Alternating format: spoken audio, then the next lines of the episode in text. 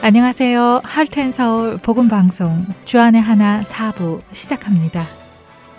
주 안에 하나 사부는 스크루테이프의 편지를 읽고 함께 나누는 책 읽는 그리스도인과 은혜의 설교, 성경의 인물들과 사건을 만나는 바이블 드라마가 준비되어 있습니다. 먼저 책 읽는 그리스도인으로 이어집니다.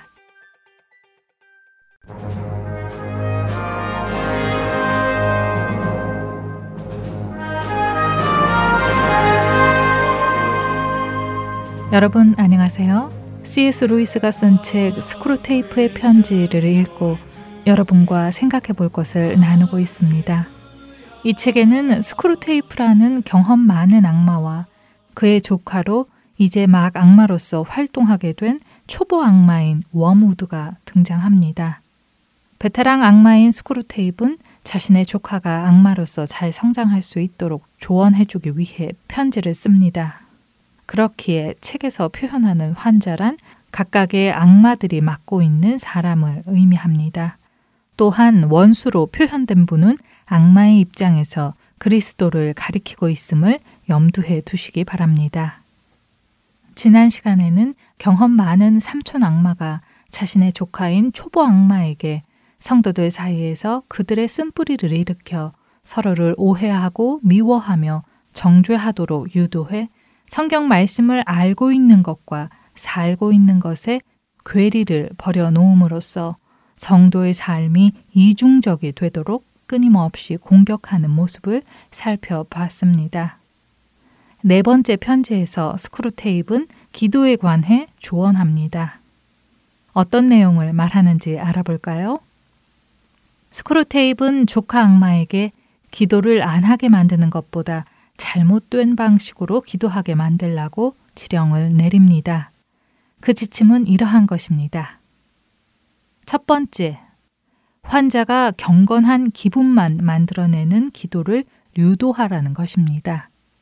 환자가 원수를 떠났다가 다시 돌아온 성인일 경우 악마는 환자가 어릴 때 앵무새처럼 따라 기도하던 버릇을 기억해내도록 부추기거나 스스로 기억한다고 믿게끔 유도합니다.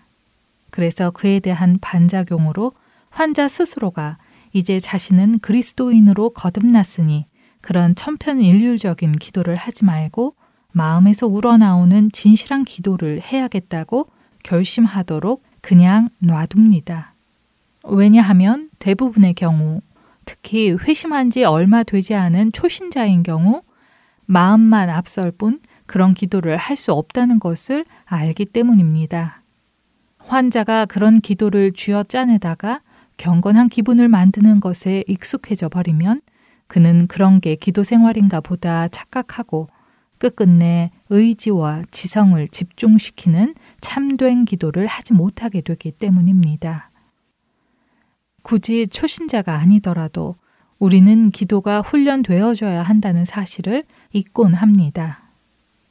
예수 그리스도를 나의 구세주로 믿고 시인하여 성도가 됐다고 해서 하루아침에 참된 기도자가 되는 것은 아닌 것이죠. 주님께 올리는 솔직하고도 어떤 가식도 없이 정직하고 자유로운 기도는 사실 정기적이고 반복적으로 그리고 겸손한 자세로 지속적이게 훈련되져야 합니다. 이러한 훈련을 통해 의지와 지성을 집중시키는 습관을 만들게 될 것입니다. 예수님께서 한적한 곳을 찾아 정기적으로 기도하셨다는 것을 기억하십시오. 두 번째는 기도를 받으시는 예수님께 집중하는 것이 아니라 그 시선이 기도하는 자신에게로 돌아서게 만드는 것입니다. 그렇게 되면 자신의 감정과 상황, 본인의 생각을 순서대로 쭉 나열하는 기도를 하게 돼버립니다. 주님을 향한 기도가 아니라면 주님께서 알려주시는 주님의 마음과 뜻을 알 수 없음에도 기도하는 본인은 기도하는 행위를 통해 마치 주님과 긴밀히 연결되어 있다는 느낌을 가지고 살아갑니다. 즉, 응답을 받은 것처럼 느끼려고 애쓰게 되는 것이죠. 그런 습관에 젖어버리면 내가 잘못된 기도를 하고 있는 것이 아닐까? 하나님께서 주신 응답이 맞는가? 응당 점검해봐야 하는 것들을 생각조차 못하게 될 수 있습니다. 왜냐하면 자신이 옳은 기도를 하고 있다고 느끼고 있으니까 말입니다. 세 번째는 환자가 이 세상 천지 만물을 지으신 말씀이 계시하시는 하나님이 아니라 자신이 만들어낸 자신이 규격화하고 정의해 놓은 하나님. 그러니까 환자 자신이 만든 하나님 아닌 하나님에게 기도하게 유도하라는 것입니다. 혹시 우리는 자기의 욕구를 나열하는 일방적인 기도를 하는 것에 더 나아가 그런 기도의 응답까지도 정해놓고 있는 것이 아닌가요? 어쩌면 그 어떠한 하나님의 응답하심이 없이도 이건 하나님이 좋아하실 거야 미루어 짐작하며 제 스스로 판단하고 결정하고 있지는 않나요?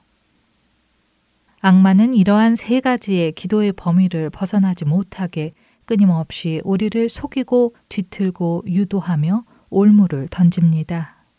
하나님께 온전히 자신을 맡겨버리는 기도를 하지 못하게 가로막고 하나님께 온전히 벌거벗은 영혼으로 기도하지 못하도록 쉬지 않고 공작합니다.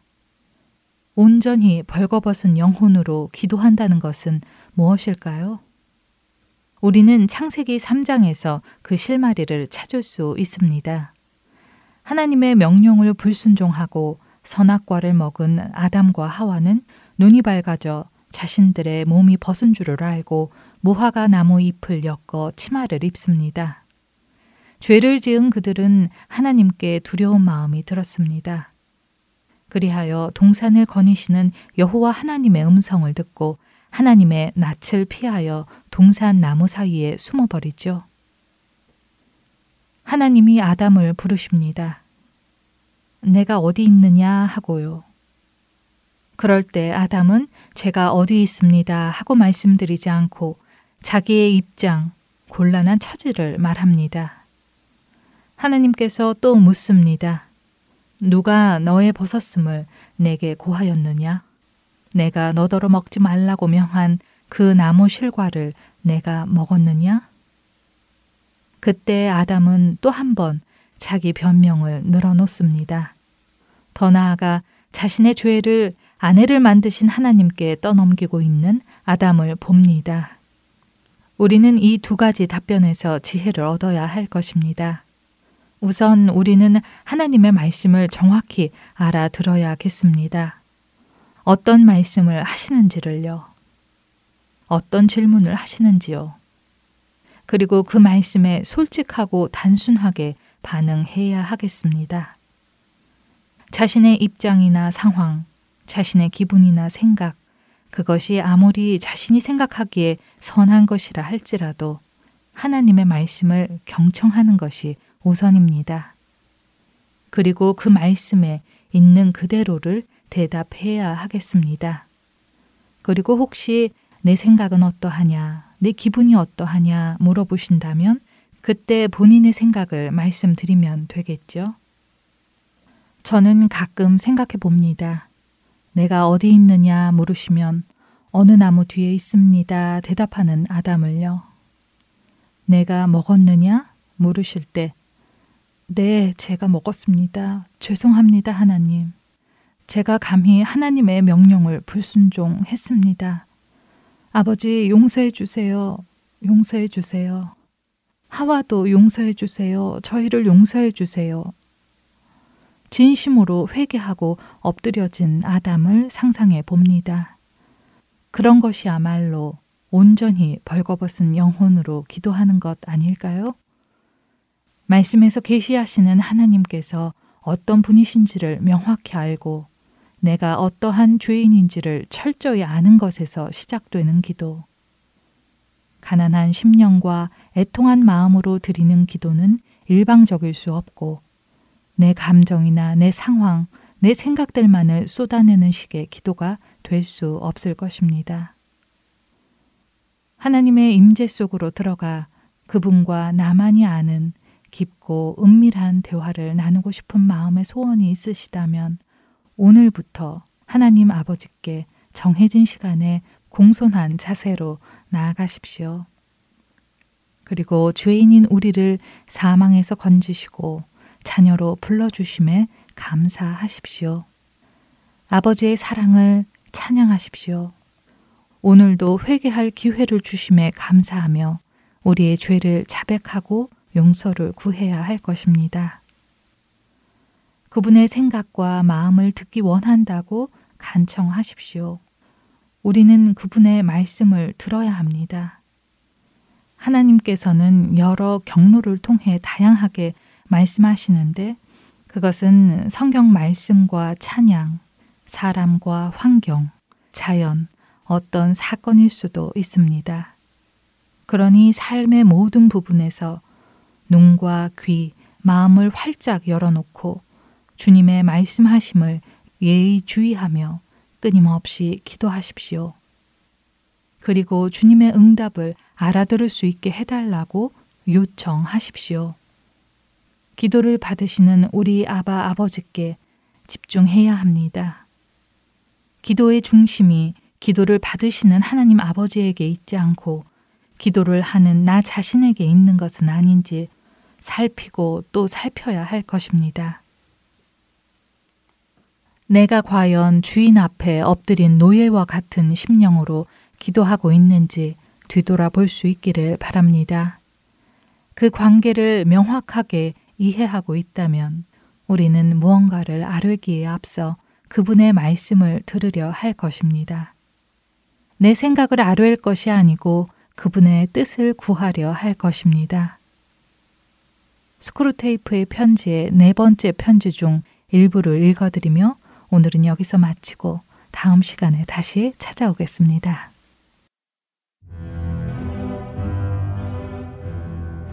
인간들이 원수 자체에게 주의를 기울이고 있는 동안에는 참패를 면할 길이 없지만 다행히도 그런 사태를 미연에 방지할 길이 많이 있지. 개중 간단한 방법은 원수를 바라보고 있는 환자의 시선을 그 자신에게로 돌려버리는 것이다. 환자가 제 마음속만 줄창 들여다보면서 자신의 의지로 감정을 만들어 보려고 노력하게 만들거라. 환자가 원수의 사랑을 구하려 하거든 실제로 사랑을 구하는 대신 사랑의 감정을 저 혼자 꾸며내려고 애를 쓰게 하는 한편 제가 이런 짓을 하고 있다는 걸 눈치채지 못하게 하란 말이지. 용기를 구하려 하거든 마치 용기가 불끈 솟아나는 것처럼 느끼려고 애쓰게 하고 또 용서를 구하려 하거든 용서받은 것처럼 느끼려고 애쓰게 하거라.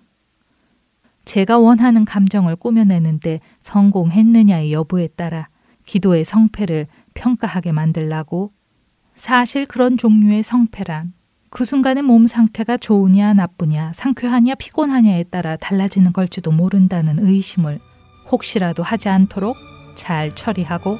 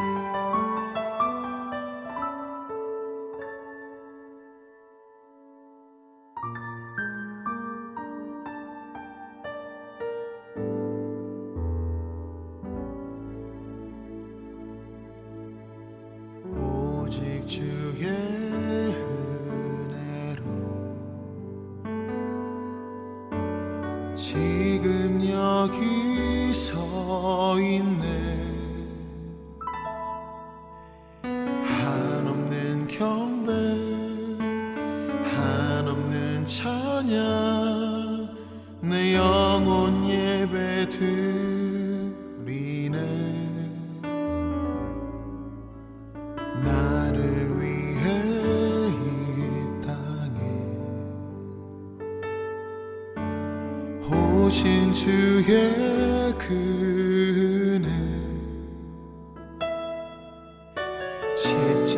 날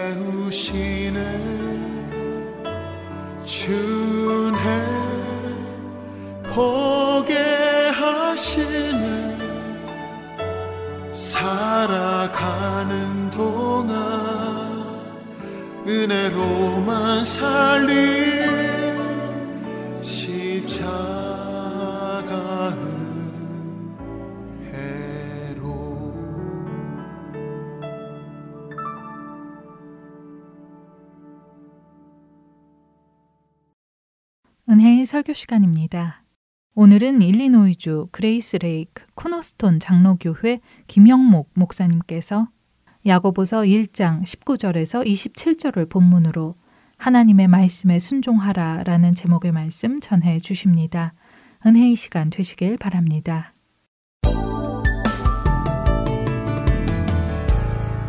여러분, 우리가 살아가면서 한 사람이 인생의 모든 분야의 전문가가 되는 것은 사실 어렵습니다. 그리고 우리가 다 모든 분야들을 연구할 수도 없고요. 그럴 시간도 우리는 없어요. 그래서 우리는 살아가다 보면 대부분 전문가들의 조언을 듣고서 살아가죠. 그렇죠? 지금 가장 많은 이슈가 보험 그 정하는 거잖아요. 그러면 또 보험 에이전트한테 찾아가가지고 뭐가 좋습니까? 뭐 이렇게 상담도 해보고 또 건강이 안 좋은 분은 또 건강의 전문가인 또 의사들 찾아가서 또 의사에게 상담받고 또 어떻게 해야 되나 물어보고 우리 학생들 같은 경우에는 또 학업의 전문가인 선생님들 만나가지고 또 배우고 어, 우리는 정말 다양한 전문가들을 세상에 두고 있어요. 그래서 내가 감당하지 못하고 내가 알지 못하는 것들은 그런 전문가들의 도움을 받는 거죠. 그런데 자세히 보면요. 전문가를 찾아가서 조언을 구했는데도 불구하고 그 상대방이 우리에게 그 조언을 줬는데도 불구하고 그 조언을 듣지 않는 경우들이 흔히 있어요. 예를 들면 이런 거죠. 병원에 가서요, 의사한테 진찰을 받았어요. 뭐 수술을 했거나 아니면 어떤 치료를 받아서 이제 의사가 어떠한 그 약을, 프리스크리션을 써줬어요. 근데 그 약을 먹어야 되잖아요.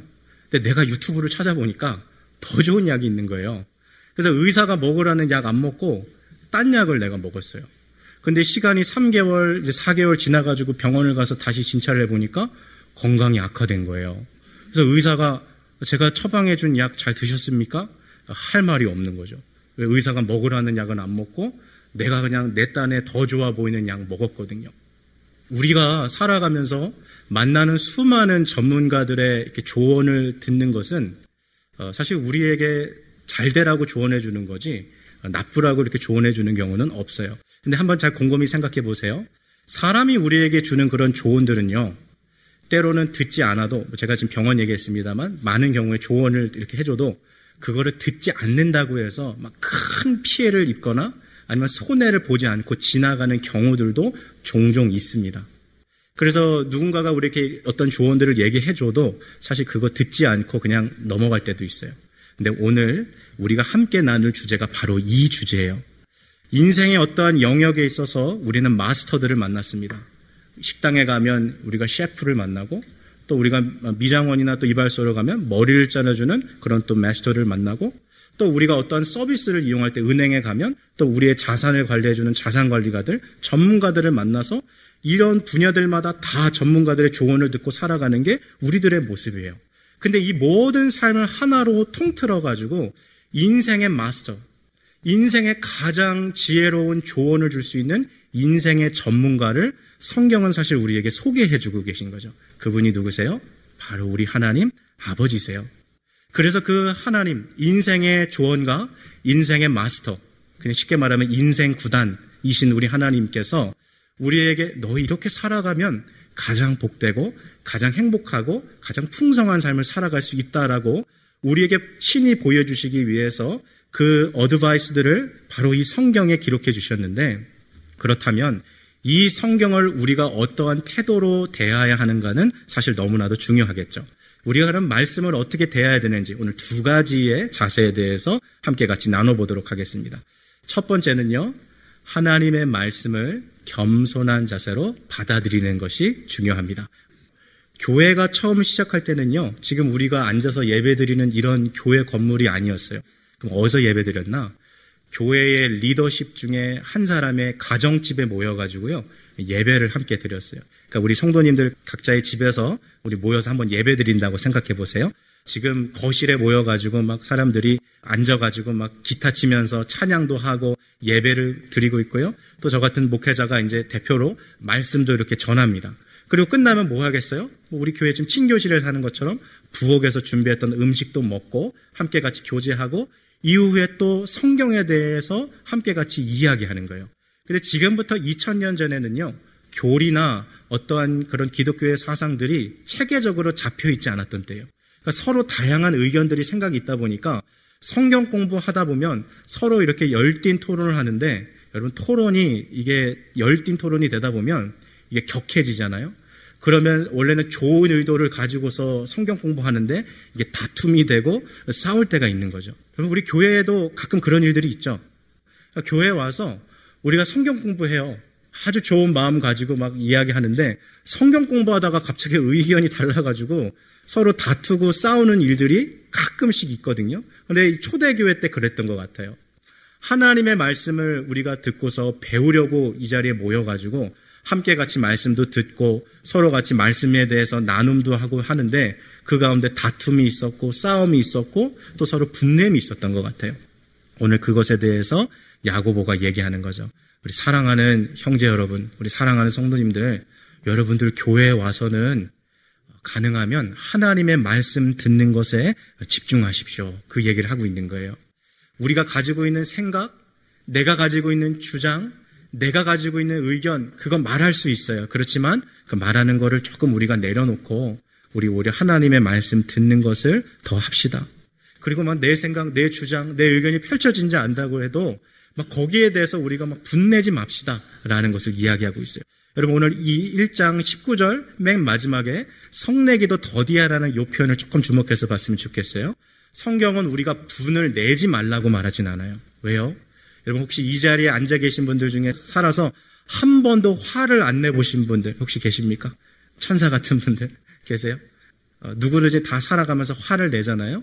근데 화를 내더라도 그거를 컨트롤 하라는 거예요. 분을 우리가 다스리라는 거죠. 그러니까 교회에서 신앙생활 하다 보면 함께 이야기 나누고 막 하다 보면 서로 의견이 다를 수도 있거든요. 당연합니다. 부모 형제도 의견이 다르고 남편과 아내도 의견이 다르고 형제끼리도 의견이 다 다른데 교회 안에서 함께 신앙생활하는 우리 모두가 어떻게 의견이 다 같겠어요. 근데 거기에 대해서 온유하게 그 마음을 컨트롤하는 것이 중요한 거죠. 여러분 평정심이 무너진 사람은 결코 하나님이 기뻐하시는 그런 모습으로 나아갈 수 없어요. 여러분 하나님이 우리를 향하신 뜻은 무엇이에요? 하나님을 사랑하고 이웃을 사랑하는 것. 사실 우리 이거 하려고 지금 모여 있거든요. 지금 우리가 예배 드리는 이유는 너무나도 단순해요. 이 예배를 통해서 우리가 하나님을 더 사랑하고 또 여기 앉아 있는 우리끼리 더 서로 사랑하고 섬겨주고 또 우리 교회 밖에 또 어려운 사람들 도와주고 살아가는 그거 위해서 살아가는 거거든요. 근데 너무 흥미로운 일이 벌어졌어요.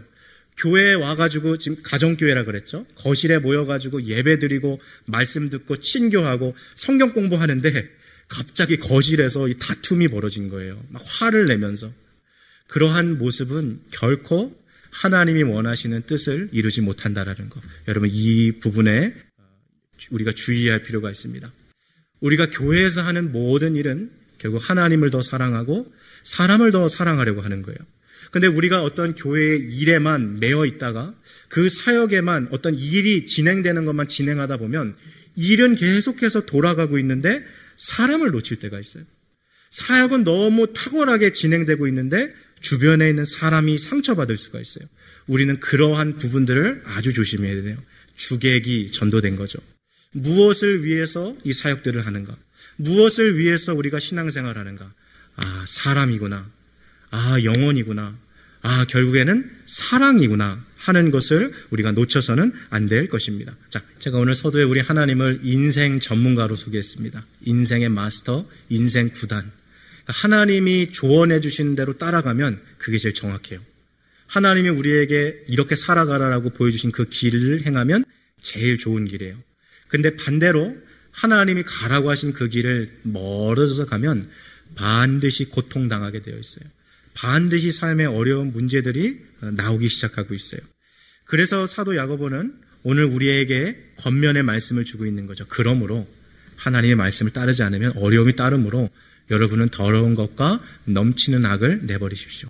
하나님이 하지 말라는 거 우리 그거 하지 맙시다. 하나님이 싫어하시는 것, 또 금지하시는 것, 우리 그런 거 하지 맙시다. 대신에 뭘 하냐면 우리 여러분들의 영혼을 능히 구원할 수 있는 하나님이 이미 우리의 마음밭에 심기어 주신 그 말씀을 우리 온유함으로 받아들입시다라고 이야기하고 있는 거죠. 여러분 우리가 아침에 성경책을 펼쳐서 이렇게 하나님의 말씀을 읽는 순간 아니면 딱 지금 이런 순간이죠. 예배를 드리면서 해석되어지는 하나님의 선포되는 말씀을 듣는 이 시간을 성경은 뭐라고 말하냐면 하나님께서 그 말씀의 씨앗을 우리 마음 밭에 심어주시는 시간이라 그랬어요. 그럼 이 말씀이 우리 마음 밭에 심어졌을 때 이것을 온유함으로 받으라 그랬습니다. 그래서 오늘 지금 21절 맨 마지막에 심어진 말씀을 온유함으로 받으라. 특별히 이 온유함이라는 표현을 좀 주목해 보고 싶은데요. 한번 이런 걸 생각해 봅시다. 우리가 지금 겨울이 와서요. 너무 추워서 독감에 걸렸어요. 몸살 감기에 걸렸어요. 몸살 걸리면 막 온몸에 근육통이 있잖아요. 막 피곤하잖아요. 머리도 막 지끈지끈거리고 두통이 있고 막 코도 콧물로 막히고 목도 막 기침해서 계속 아프고 이런 상황이에요. 이 감기를 빨리 낫기 위해서는 감기약을 먹어요. 근데 이 감기약을 먹을 때에 우리는 어떤 믿음이 있냐면 이 약이 내 안에 들어와서 내가 지금 아파하는 이런 근육통, 또 두통, 그리고 또 이 콧물, 기침, 이런 걸 다 없애줄 것이라는 그 믿음을 갖고 아무 거부감 없이 이 알약을 먹고 물을 마시는 거잖아요. 바로 그 마음 태도가 오늘 여기서 말하는 온유함이라는 거예요. 하나님의 말씀이 우리에게 주어질 때, 아, 그래, 이 말씀대로 살아가면 이것이 내 안에 영혼에 있는 감기와 같은, 내 영혼의 암덩어리와 같은 죄악들을 아, 다 씻어가는 거구나 하는 것을 보게 되는 거죠. 말씀을 펼쳐서 읽어 나갈 때, 혹은 예배 가운데 선포되어진 하나님의 말씀을 들을 때, 아, 하나님, 나 내비려 두세요. 하나님, 나 좀 귀찮게 하지 마세요. 나는 그냥 내가 살고 싶은 대로 살래요. 하나님의 말씀대로 살아가는 건 너무 귀찮아 보이고, 그렇게 살아가는 거는 내 인생하고 아무런 상관이 없어 보여요. 라고 하는 것이 아니라, 온유함, 알약 이야기를 기억하십시오. 감기약을 먹을 때에 이것이 아픈 나를 치료하겠지. 나의 모든 이 괴로운 증상들을 없어지게 하겠지라는 마음처럼 아, 이 하나님의 말씀대로 우리가 이것을 받아들일 때 이 말씀이 내 영혼을 고치고 내 삶의 문제들을 해결할 것이라는 그런 믿음, 특별히 죄악으로부터 나를 구원해 줄 거라는 그 믿음을 가지고 이 말씀을 받아들이는 것이 바로 심어진 말씀을 온유함으로 받으라라는 말씀인 것이죠. 자, 그렇다면 우리 성도님들에게 한번 질문해 보고 싶어요. 오늘 이 자리에 앉아 계신 분들은 적어도 10년 이상, 아니 길게는 정말 3, 40년, 4, 50년, 뭐 평생 뭐 모태 신앙으로 신앙생활 하신 분들이 여기 또 계신데요. 그러면 그동안 얼마나 많은 말씀들이 우리의 마음밭에 뿌려졌을까요? 매주 우리가 교회에 왔다면 1년에 52주가 있으니까 10년 동안 교회를 다녔다면 최소 하나님께서 우리의 마음밭에 500번도 넘게 그 말씀의 씨앗을 뿌리셨어요. 그렇다면 우리의 마음 가운데 뿌려진 그 씨앗 중에 얼마나 우리의 마음 가운데 이것이 열매 맺고 또 자라났습니까? 여러분, 봄에, 이른 봄에 논밭에 나가서 그 굳은 땅, 단단한 그 땅을 밭을 갈아엎는 기경하는 그 농부의 심정을 한번 생각해 보세요. 아직 그 초봄은 좀 추워요. 그래서 밖에 이른 새벽에 나와가지고 그 메말른 땅을 갈아엎어주고 거기에다가 씨를 뿌려주고 그 다음에 여름이 되어서 이 구슬땀을 흘리며 열심으로 그 땅에서 뭐 병충들도 제거하고 뭐 어떤 분들은 농약도 치겠죠. 그리고 또 땅에다가 비료도 섞어주고 허리 숙여서 정말 그렇게 땀 흘리는 이유가 뭐예요? 가을에 추수하려고. 가을에 열매 거두려고 그렇게 농사 짓는 거잖아요.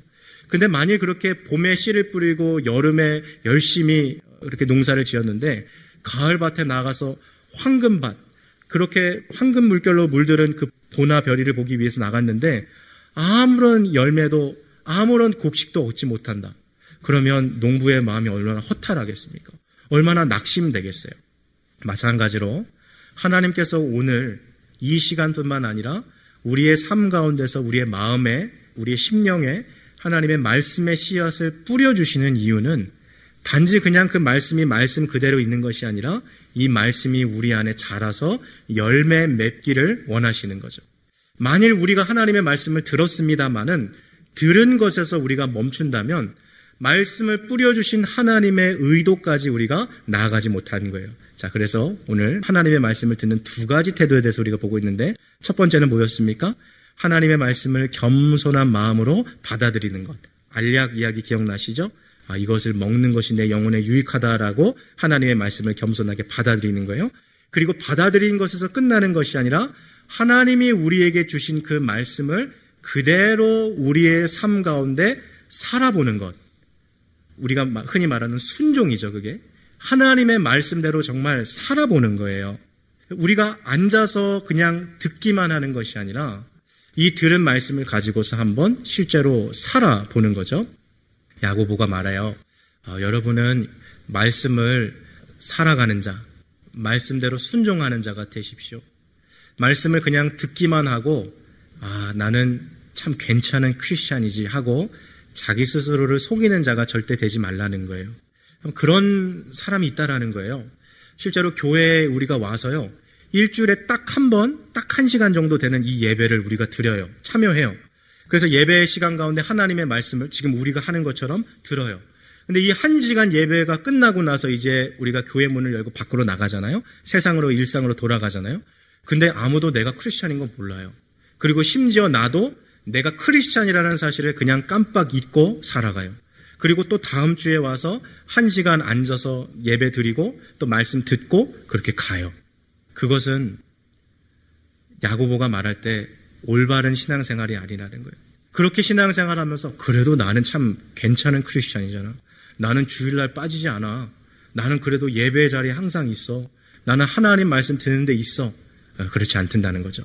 하나님의 말씀을 듣는 것에서 멈추는 것이 아니라 하나님의 말씀을 행하는 자, 그 말씀대로 살아가는 자가 진짜 하나님의 의중과 의도대로 살아가고 있는 참된 성도라는 것을 우리에게 이야기해 주는 거죠. 여러분, 이 주제가 얼마나 중요하면요. 예수님께서 사역하실 때에 이제 제자들을 데리고 사람들이 많을 때 한번 예수님께서 길게 설교하신 적이 있거든요. 산에서. 그리고 그 모든 교훈 끝에 마태복음 5장부터 7장까지 무려 3장 동안 예수님께서 설교를 하시는데 이 설교가 끝나고 나서 맨 마지막에 하시는 말씀이 뭐냐면 이거였어요. 너희는 말씀을 듣는 것에서만 멈추지 말고 꼭 말씀을 실천하는 사람들이 되라. 그것이 얼마나 중요한지 보여주셨어요. 아름다운 열매 무엇이겠어요? 하나님의 말씀을 듣고 그것을 삶으로 실천하는 순종의 열매를 말하는 거죠. 그 열매가 삶에 없는 자는 여기 나무는 우리 영혼 사람들을 말해요. 그런 순종의 열매가 없는 경우 이것을 다 도끼로 찍어가지고 불에 던지는 신라. 여기서 불은 지옥불이에요. 그 사람이 그냥 입으로 주님 나 믿습니다. 주님 사랑합니다. 그게 아니라 정말 그들이 그 말씀대로 살아가는지 그 열매를 통해서 아, 구원받은 성도이구나 하는 것을 알 수 있다라는 거예요. 우리가 교회에 와서 주님을 찬양합니다. 왕이신 나의 하나님, 내가 주를 높이고 영원히 주의 이름을 송축하리이다. 주님 나의 왕이십니다. 하나님이 나의 주인이세요. 우리가 얼마나 아름다운 찬양과 얼마나 아름다운 고백을 주님께 올려드릴 수 있어요. 근데 예수님이 뭐라고 말씀하세요? 나더러 주님 왕이십니다. 나의 하나님이십니다. 라고 입술로 그렇게 고백한다 그래서 절대로 천국에 들어갈 줄로 생각하지 말아라. 그렇지 않다. 누가 천국에 들어갑니까? 오직 하늘에 계신 하나님 아버지의 뜻대로 주님께서 우리에게 주신 이 말씀대로 행하는 자가 천국에 들어간다라는 거예요. 바라기는 정말 소망하기는 여기 앉아 있는 우리 모두가 또 영상으로 또 예배드리시는 우리 모든 성도님들이 하나님의 말씀을 듣는 것에서 멈추는 것이 아니라 삶 가운데서 실천함으로써 하나님 나라에 들어갈 수 있는 천국 백성들 되시기를 주님의 이름으로 축원합니다. 자, 마태복음 7장에는 이 주제가 계속해서 이어져요. 마태복음 5장, 6장, 7장은 예수님의 설교라 그랬어요. 그러니까 많은 이야기를 다 하시고 이거 듣는 것으로 끝이면 아무 소용 없단다라는 것을 주님이 지금 강조해 주고 계신 것이죠. 자, 우리 마태복음 7장 24절부터 27절까지 읽을 텐데요. 이거 우리가 너무 잘 아는 이야기예요. 반석 위에 집을 짓는 사람, 모래 위에 집을 짓는 사람, 그 얘기거든요. 예수님이 뭐라고 말씀하세요? 내 말을 듣고 하나님 아버지의 말씀이에요. 그러니까 오늘날로 따지면 우리에게 지금 선포되어지는 이 말씀을 듣고서 그냥 그대로 그치는 게 아니라 아, 그 진짜 이 말씀대로 오늘 한번 살아가 봐야겠다. 이제 내가 이민 생활 하면서 하나님의 이 말씀을 내 삶에 한번 적용해 봐야겠다. 한번 실천해 봐야겠다. 하는 사람은 어디 위에 집을 지은 사람과 같다 그래요? 바위 위에. 여러분 이 바위는 영원토록 깨지지 않는 바위죠. 변함없는 바위요. 든든한 바위여서 이 바위 위에 집을 짓는 사람은 정말 지혜로운 사람이라는 거예요. foundation이 든든하다는 거죠. 주님께서 이 세상에 다시 오시는 그때에 모든 것을 주님께서 심판하시는데 그때에 비가 오고 홍수가 나고 바람이 불어서 그 집에 몰아쳐도 그 집은 어떻습니까? 무너졌어요? 안 무너졌어요? 안 무너졌다는 거예요. 그 이유가 뭐라고요? 그 foundation이 어디 위에 지었기 때문에 바위 위에, 말씀 위에 지어진 집은 무너지지 않는다는 거죠. 자, 26절이요. 그러나 반대로 하나님의 말씀을 들었어요. 예수님의 가르침을 들었어요. 근데 그것을 듣고 행하지 않고 그냥 듣는 것에서 그치는 사람은 어디 위에 집을 짓는 사람과 같습니까? 모래 위에. 여러분 세상에 모래 위에다가 집을 짓는 어리석은 사람이 누가 있어요? 경포대, 해운대, 모래사장이 아무리 아름다워도 그 모래사장 위에다가 집을 짓는 사람은 없습니다. 아무리 거대한 맨션을 짓고 아무리 하늘이 닿을 듯한 성을 져도 부러울 이유가 없어요. 왜냐하면 그거는 조금 있으면 무너질 거거든요. 27절이요. 비가 내리고 홍수가 나고 바람이 불어. 그러니까 두 가지 거라 그랬죠. 인생의 어려움이 찾아올 때, 고통의 순간, 두 번째 최후의 심판의 날에 그 집은 반드시 무너지는데 그 무너진 정도가 맨 마지막 단어 어떻습니까? 심각하다. 치명상을 입는다 그런 거예요. 그러니까 성경에서 예수님은 뭐라고 얘기해주고 계시냐면 이 세상에 태어난 모든 사람들은 원하든 싫든 사실 자기만의 집을 짓고 있어요. 저는 김영목이라는 인생의 집을 짓고 있고 우리 성도님들도 더 각자 자기의 인생의 집을 짓고 있어요. 근데 어떤 사람들은 우리보다 집을 좀 크게 짓는 것 같아요. 소재도 더 풍성한 것 같아요. 높이도 높아요.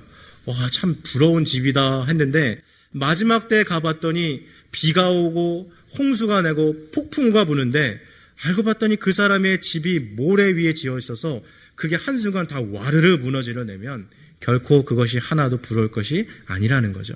하나님의 말씀대로 살아가는 자가 가장 후회 없는 가장 복된 인생을 살아갈 수 있다라는 거죠. 자, 이제 이런 장면을 한번 머릿속으로 그려봅시다. 제가 우리 성도님들의 각 집이 어떻게 생긴지 잘 모르잖아요. 근데 이제 문을 열고 오늘 아침에 예배를 드리기 위해 나와야 되는데 집 현관에 전신 거울이 하나 이렇게 있다라고 우리 한번 좀 상상해 봅시다. 우리 각자의 집에. 이제 코너son 장로교회 와가지고 예배 드리려고 이제 부랴부랴 이제 막 나가는데 거울을 봤더니 아니 이게 웬걸? 머리카락에 껌이 붙어 있는 거예요. 아니 이게 웬걸? 이 얼굴에 김 조각이 붙어 있는 거예요. 아, 이렇게 씩 웃어봤더니 입에 이 고춧가루가 묻어 있어요. 우리 여자분들 같은 경우에 가끔 이렇게 입, 여기 이빨에 루즈 붙을 때 있잖아요. 나가려고 씩 웃어봤더니 여기 입에 루즈 자국이 붙어 있는 거예요. 아니, 오늘 아침에 교회 오기 전에 아침 식사인데 여기 하얀색 브라우스 입었거든요. 근데 여기 김치 국물이 이렇게 탁 튀어 있는 거예요. 오늘 검은색 주름치마 입었는데 흰색 밥풀들이 막 묻어 있는 거예요. 자, 요때, 아, 귀찮아. 그냥 가. 하고 문을 그냥 탁 닫고 교회 오실 분 혹시 계십니까? 아마 아무도 안 계실 거예요. 왜 그러죠? 여러분 상식적으로 그런 상태로 껌 붙이고 김 붙이고 고춧가루 이렇게 묻히고 김춧가루 튀고 교회 오면 그게 나에게 수치가 된다는 걸 우린 누구나 잘 알고 있어요. 그렇잖아요? 그래서 조금 뭐 교회 뭐 우리가 5분 늦는다 하더라도 그렇게는 못 가죠. 당장 화장실 가서 머리카락에 있는 이 껌 떼야 되죠. 김, 이 김조각 떼야 되죠. 고춧가루 떼야 되죠. 이거 입고 싶었던 브라우스지만 이대로는 못 입잖아요. 갈아입어야죠. 딴 색으로라도. 밥풀도 떼야 되죠. 그리고 다 이것을 정리한 다음에 그 다음에 교회 오겠죠. 왜요? 그것이 나에게 있어서 명예가 되고 수치를 당하지 않는다는 것을 우리가 알 수 있어요. 여러분 제가 하는 이 이야기 어려운 이야기 아니죠? 이건 우리 유치원 아이들도 충분히 이해할 수 있는 이야기예요. 근데 지금 이 이야기를 야고보가 우리한테 하고 있는 거예요. 하나님의 말씀을 읽는 것은 마치 거울을 보는 것과 같아요. 그래서 이 말씀을 읽다 보면 혹은 하나님의 말씀이 선포되어지는 것을 듣다 보면 아, 지금 내 영혼에 껌이 붙어 있구나. 어, 지금 내 삶에 김조각이 붙어 있네. 어이구, 지금 내 삶에 김치 국물 같은 그런 붉은 죄가 있구나. 그럼 뭐 어때? 이대로 살아가면 되지. 그것이 우리의 영혼에 결국에는 수치로 찾아오는 날이 반드시 있을 거라는 거예요. 그래서 하나님은 이 말씀이 거울처럼 우리의 영혼을 비춰줄 때 이 말씀을 딱 들고 아이 몰라 귀찮아 그냥 난 이대로 살래 하나님 난 내비려둬요 난 지금 내 스타일 내 라이프 스타일이 그냥 좋아 이렇게 하지 말라는 거예요 이것이 인생 구단 인생 조언자 인생의 마스터이신 하나님의 그 조언을 무시하면 자기한테 좋을 것 같지만 결국에는 엄청난 피해로 돌아온다라는 거죠. 자, 야고보서 1장 23절부터 25절까지 우리 세 구절 한번 같이 읽겠습니다. 시작. 누구든지 말씀을 듣고 행하지 아니하면 그는 거울로 자기의 생긴 얼굴을 보는 사람과 같아서 제 자신을 보고 가서 그 모습이 어떠했는지를 곧 잊어버리거니와 자유롭게 하는 온전한 율법을 들여다보고 있는 자는 듣고 잊어버리는 자가 아니요 실천하는 자니 이 사람은 그 행하는 일에 복을 받으리라. 어려운 얘기가 아니죠. 너무나도 단순하고 어린 아이도 이해할 수 있을 만큼 아주 쉬운 이야기예요. 여러분 머리에 껌 붙이고 밖에 나가 보세요. 사람들이 우리 보고 킬킬 웃을 겁니다. 얼굴에 이렇게 볼에 막 김조각 붙어 있는데 사람들 만나 보세요. 막 웃는데 여기 막 그막 그, 루즈 조국 이렇게 붙어 있고 막 고춧가루 묻어 있고 해 보세요. 사람들이요 대놓고 말 안 해도 뒤돌아서 엄청 놀릴 거예요. 우리에게 엄청 수치가 되는 거죠. 하나님이 하시는 말씀이 이거예요. 죄를 짓고 하나님을 떠나서 살아가는 것은 결국에는 우리의 인생에 수치가 되고 부끄러움이 되고 고통이 된다라는 거죠. 그래서 거울과 같은 이 하나님의 말씀이 우리에게 야 너 빨리 그 영혼의 껌 떼버려. 빨리 그거 영혼의 그 죄악의 고춧가루 그거 띠버려. 그거 없어야지 너가 수치를 당하지 않는 거야. 하나님께서 오늘 그것을 우리에게 보여주시고 있어요. 자, 이제 마지막 두 구절 남았어요. 이제 야고보는 자기의 이 논리를 펼쳐나가면서 그럼 진짜 하나님의 뜻대로 살아가는 자가 누구냐? 어떠한 모습이냐 하는 것을 우리에게 실예로 보여주면서 말씀을 마무리합니다. 교회에 와서 예배 드려요. 소스로 생각할 때 I'm a fine Christian. 나 참 괜찮은 크리스찬 같아. 나는 그래도 예배도 잘 드리고 그래도 뭐 헌금도 주기적으로 이렇게 잘 드리고 신앙생활 할 때 뭐 그 양심에 가책되는 건 없어. 근데 이 사람이 뭘 하냐면요. 사람들하고 말할 때 혀를 제어하지 않는 거예요. 그러니까 다른 사람들하고 말하면 자꾸 막 상처를 줘요. 그리고 막그 날선 말들을 막 해요. 바늘 같은 말들. 그래서 이분하고 만나면 자꾸 막 마음이 무거워지고 마음이 막 어려워지는데 사실 자기도 알아요. 그렇게 하고 있다라는 것을. 근데 어떤 생각을 갖고 있냐면 놔도 my way. 나 그냥 이렇게 살 거야. 하나님이 그렇게 살지 말라고 우리가 언어 생활을 하는 것에 있어서도 아까 우리가 서두에도 19절에 되겠잖아요. 말씀을 듣는 것에선 잘하지만 내 생각과 내 주장과 내 의견을 내려놓을 수 있어야 돼요. 그리고 내가 지금 말하고 있는 이 모든 영향력들이 상대방에게 어떠한 영향을 끼치는지 다 알면서도 그냥 상처받으려면 받아라. 나는 원래 이런 사람이다. 하고 그냥 그런 식으로 마구잡이로 신앙생활 한다면 너무나도 안타깝습니다만 그 사람이 하고 있는 모든 신앙생활, 봉사나 예배나 그 모든 것이 자 26절 맨 마지막 단어 읽어봅시다. 시작. 헛것이라.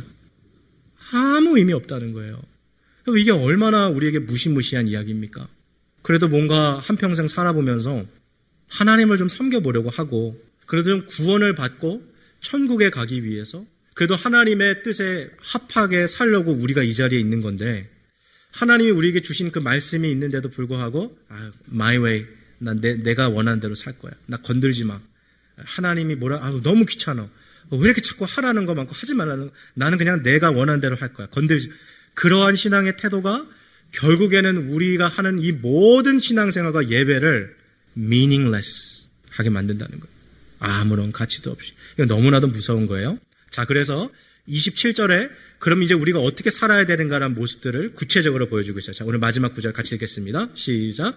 하나님, 아버지 앞에서, 정결하고 더러움이 없는 경건은 곧 고아와 과부를 그, 그 환란 중에 돌보고 또 자기를 지켜 세속에 물들지 아니하는 그것이니라. 여러분 여기서 고아 과부는 딱 이 두 부류만 지금 얘기하는 게 아니라 고아 과부는 이, 어, 이 시대에 있어서 가난한 사람들, 배고픈 사람들, 병든 자들, 힘이 없는 자들, 외로운 자들, 그리고 마음에 괴로운 사연 있는 자들이에요. 그러니까 우리 주변에도 얼마든지 많잖아요. 이 시대에 얼마나 힘들고 어려운 이웃들 많아요. 아, 하나님이 내게 원하시는 게 아, 그런 사람들하고 같이 삶을 나누는 것.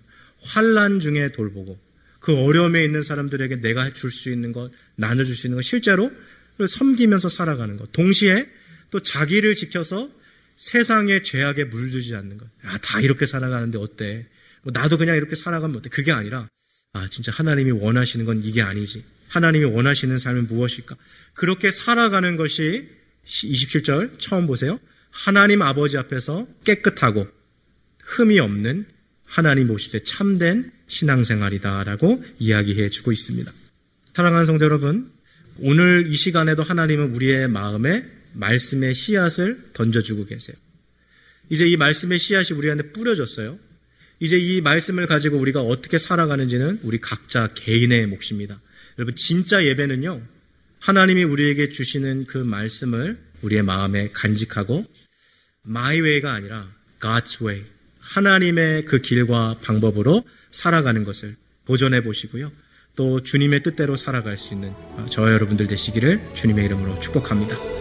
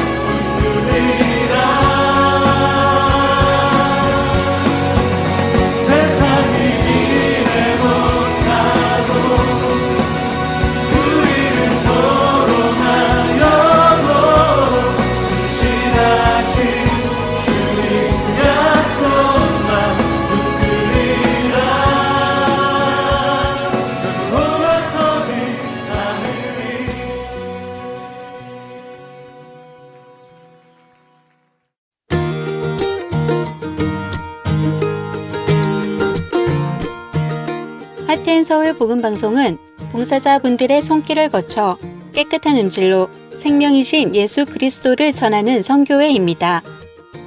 방송 프로그램의 자금 제거, 볼륨 작업 등에 도움을 주실 편집 봉사자들을 찾고 있습니다. 사무실에 방문하여 봉사하실 수 있고 집에서 컴퓨터로 봉사하실 수도 있습니다.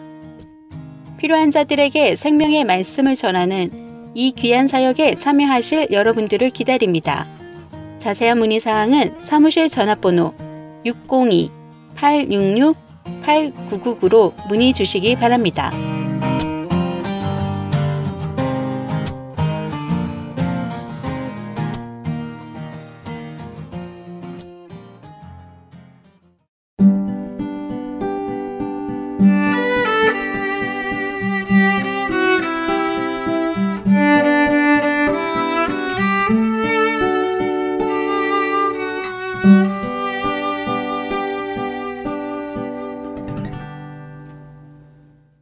성경 속의 인물들과 사건을 만나는 바이블 드라마로 이어집니다.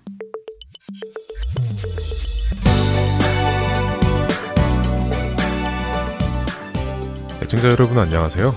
바이블 드라마 3일편 진행의 박영규입니다.